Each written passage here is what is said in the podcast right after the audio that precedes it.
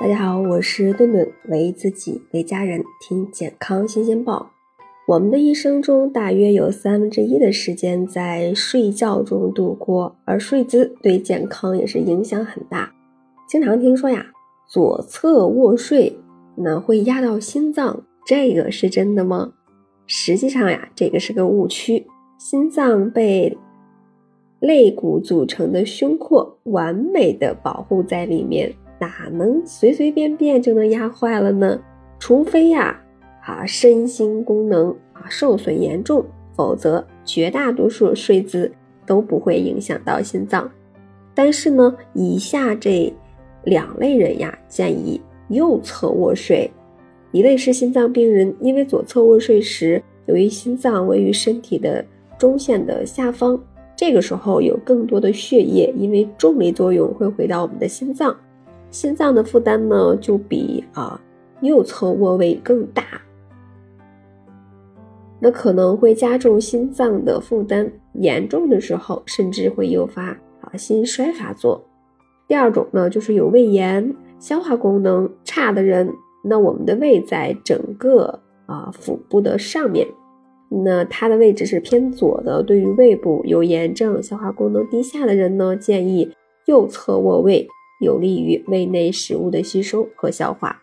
下面这三类人呢，就建议左侧卧睡了。第一类是反酸烧心的人，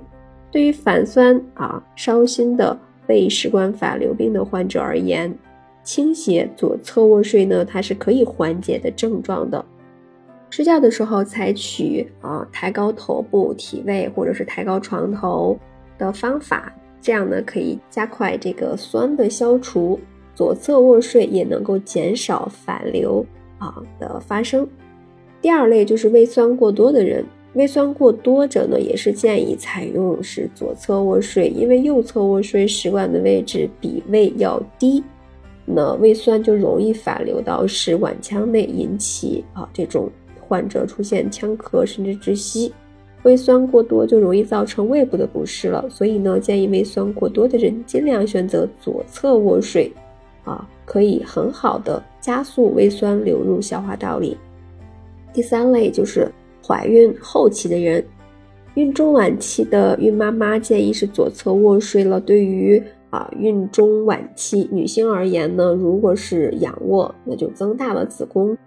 压迫下腔静脉，就会导致回心血量减少，这样呢会造成仰卧位体位性的低血压了，那这会使得胎盘血供减少。严重呢会造成呃胎儿宫内缺氧的可能，但是呢，下面这三类人呀就建议啊